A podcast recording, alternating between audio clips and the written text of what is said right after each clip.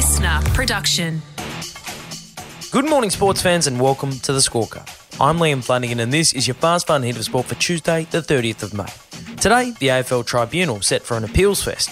The Dragons ready to hand out a mega year deal to first time coach, and the Aussie first round fiesta at the French Open. But first, with just one sleep to go until the series opener of the 2023 State of Origin, New South Wales have suffered a body blow. We have breaking State of Origin news now, and Latrell Mitchell is out of game one, withdrawing with a calf injury just before the team was due to fly out. Maybe the most devastating player in the game, Latrell Mitchell, has been ruled out of tomorrow night's game one in Adelaide with a calf injury. The injury extends Mitchell's absence from the New South Wales team after he was unavailable for selection for the first two games of last year's series due to a hamstring injury before ruling himself out of consideration for the decider, which Queensland went on to win.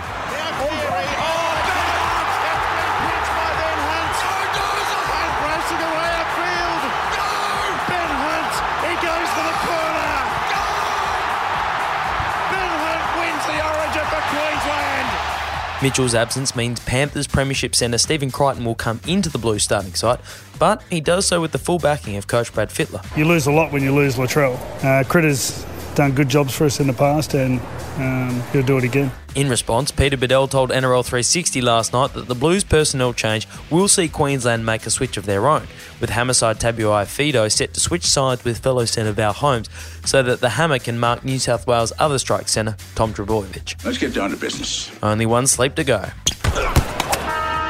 With the AFL's renewed focus on protecting the head, it was a busy weekend for the game's match review officer, Michael Christian. There's not enough hours in the day to do this job. The MRO handed out more suspensions than a high school principal yesterday, with a large number resulting from what the games consider dump tackles. But a couple of culprits aren't expected to take it lying down.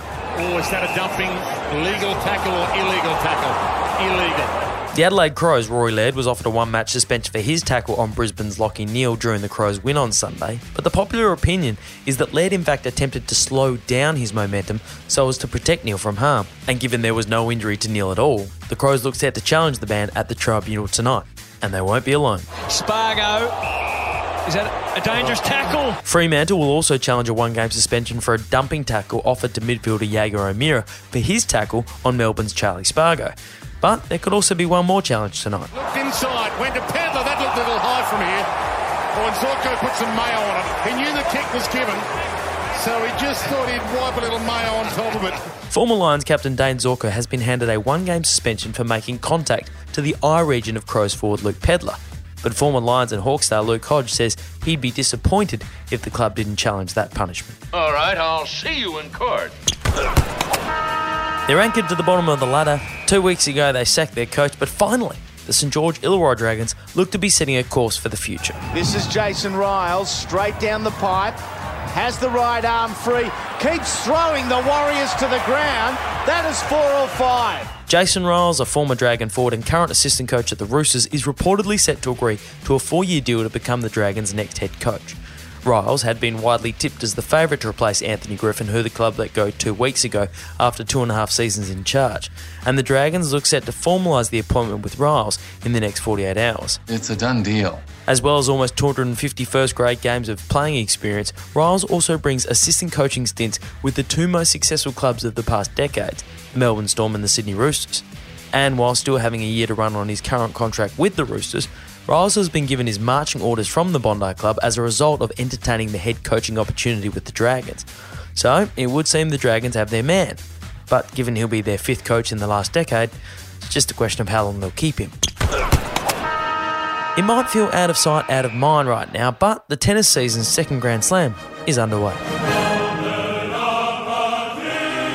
The first round of the French Open is in full swing, and in a rather pleasant surprise, the Aussies have put up quite the first round showing. Wildcard Thanasi Kokkinakis is through to the second round along with fellow Aussie men Jason Kubler, Alex de Minaur and fellow women's wildcard Storm Hunter. The group will also be joined by either Max Purcell or Jordan Thompson who face off tonight in an all Aussie first round affair. And that is your Fast Fun Hitter Sport for Tuesday the 30th of May. I'm Liam Flanagan. Catch you tomorrow on the scorecard. Listener.